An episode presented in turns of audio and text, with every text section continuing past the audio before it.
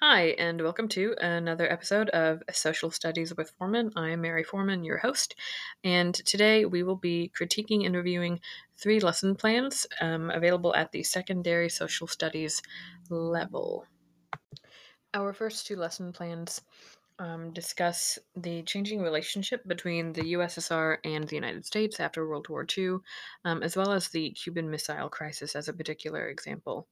And what we really see with these two lessons is there what we would call like train track learning. So the the emphasis is on moving chronologically from point A to point B through time, um, looking at what happened in history. Here are the events.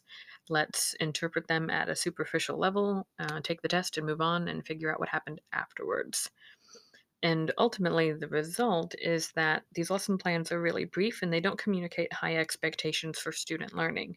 Because this is surface level learning, this tends to rely more heavily on rote memorization. The teacher gives the students the information, the inf- the students give the information back. We take a test and, and we move on. There also isn't evidence in these two lesson plans of prioritization of, of enduring understandings, which we know um, to be a really promising principle from the um, understanding by design practice. If we move on to the performance objectives section for these two lesson plans, we see that there are some issues with the observable or measurable qualities that are necessary in effective learning objectives. Um, so I'll give an example from the hostility between the United States and Russia plan in which the first three read Students will be able to identify and discuss the rising hostilities between the United States and Russia at the end of the Second World War. Students will be able to identify and discuss Harry Truman's rise to the presidency, Winston Churchill's Democratic defeat, and how it changed the landscape of the United States. And lastly, students will be able to identify and discuss the United Nations, its founding, and the importance of the Potsdam Conference.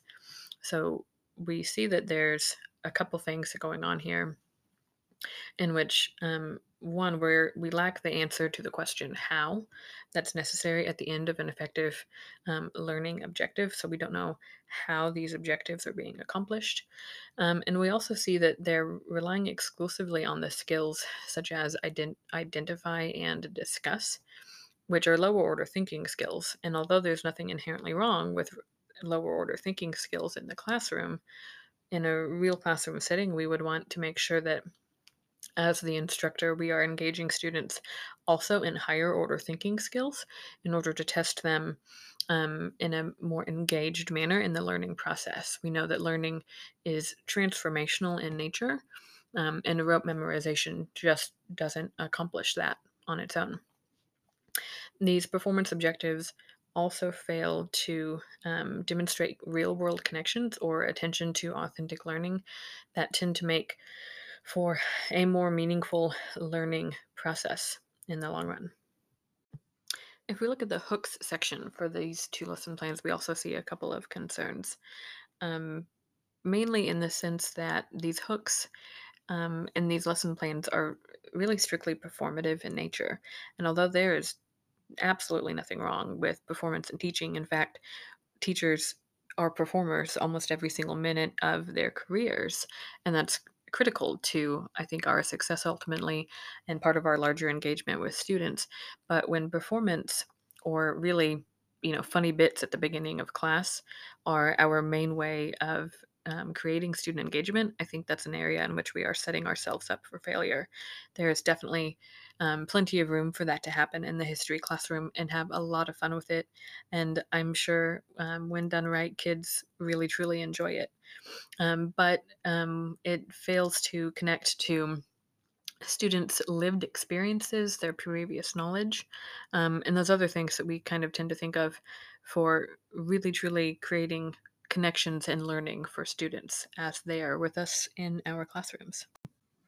The plans also lack reference to necessary accommodations for students with IEPs and ILPs, which tends to indicate a lack of attention to individual differences between students. Unfortunately, we know that um, when teachers fail to plan for um, strategies that best fit individual students, it has significant negative effects on the overall learning environment and generally the teacher's stress level as well.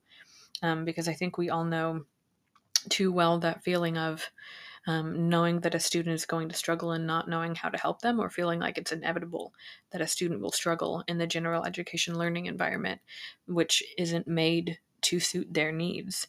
Um, and so it's disappointing to see a lack of um, attention to that level of detail on these two plans. As I head toward the end of the critique for these two lessons, I actually want to head back to the beginning and, and discuss the extent to which it's a red flag that the standards incorporated into these lessons aren't explicitly stated at the beginning of the lesson plan. I think probably arguably the lesson designer in these two examples had a very clear understanding in their head of which lesson of which standards were being incorporated and i think that's probably true in reality for most teachers most teachers don't um, explicitly write down if I had to guess which standards are being covered every day in their class because they've done the work ahead of time to know what's going to be happening in their course. They're familiar with what they're teaching. But um, for best practices, is it probably a better idea to have lesson the standards explicitly stated at the top of a lesson plan? Absolutely. Um, and I wouldn't overall call these two lessons bad teaching because I have known many a teacher who teaches really like this, even at late stages in their career, and have been rated effective time after time um, for these practices. But I think P. Would tell us that this kind of teaching is uninspired or perhaps unintentional.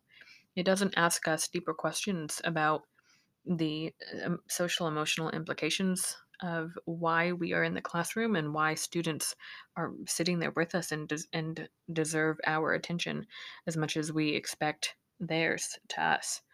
Um, those are, I think, the bigger issues at stake here. Next, if we move on to our unit plan for globalization course um, with Japan as a case study, we see a couple similar things happening um, as compared to the, to the USSR American conflict or the Cuban Missile um, lesson plan. Just like in those examples, the performance objectives for the unit plan focus on lower order thinking skills like identify and discuss, and they lack observable or measurable qualities. So if we look at um, a couple examples for the unit performance objectives, um, for the two week plan, we see, for example, students will be able to identify what globalization is and how important it is to the practice of world history. Students will be able to identify the key features of globalization and how the term itself has evolved over time. Those, as with the other examples, just tend to leave us with surface level learning that doesn't engage students at a deeper level, um, which unfortunately really doesn't do justice to what I would argue is the much stronger emphasis of understanding by design, um, enduring understanding principles that we see in this unit plan overall. I definitely have a better sense of the um, stance that the unit plan has within the course as a whole and the ways in which the course itself has meaning much beyond here's what happened in Japan after the year 1500. We see a greater level of attention to um, the connectedness of ideas um, and for relevant implications on students' life and their learning in this particular unit plan than we did with either of the two lesson plans um, for the American Russian conflict or the Cuban Missile Crisis, which is extremely positive.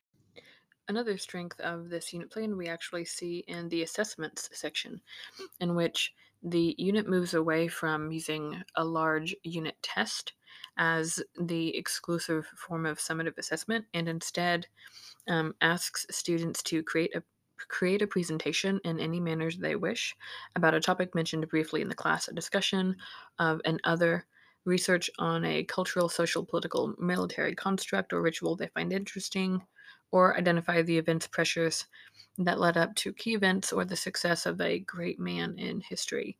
With all these presentations, I would have the final step be for them to see how their area of interest affected the connection with other cultures within the nation outside of its borders and globally. And this hits some really important um, concepts of student choice and flexibility in demonstrating student knowledge, um, which are, of course, some of the biggest critiques of unit tests as a summative assessment.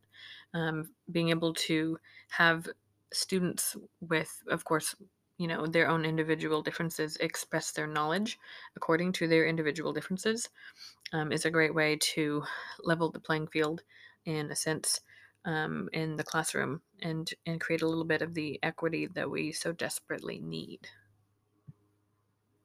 All right, I think that wraps up our review or critique of our three lesson plans for today. Thank you for taking the time to walk through these with me. Hope you enjoyed and see you next time.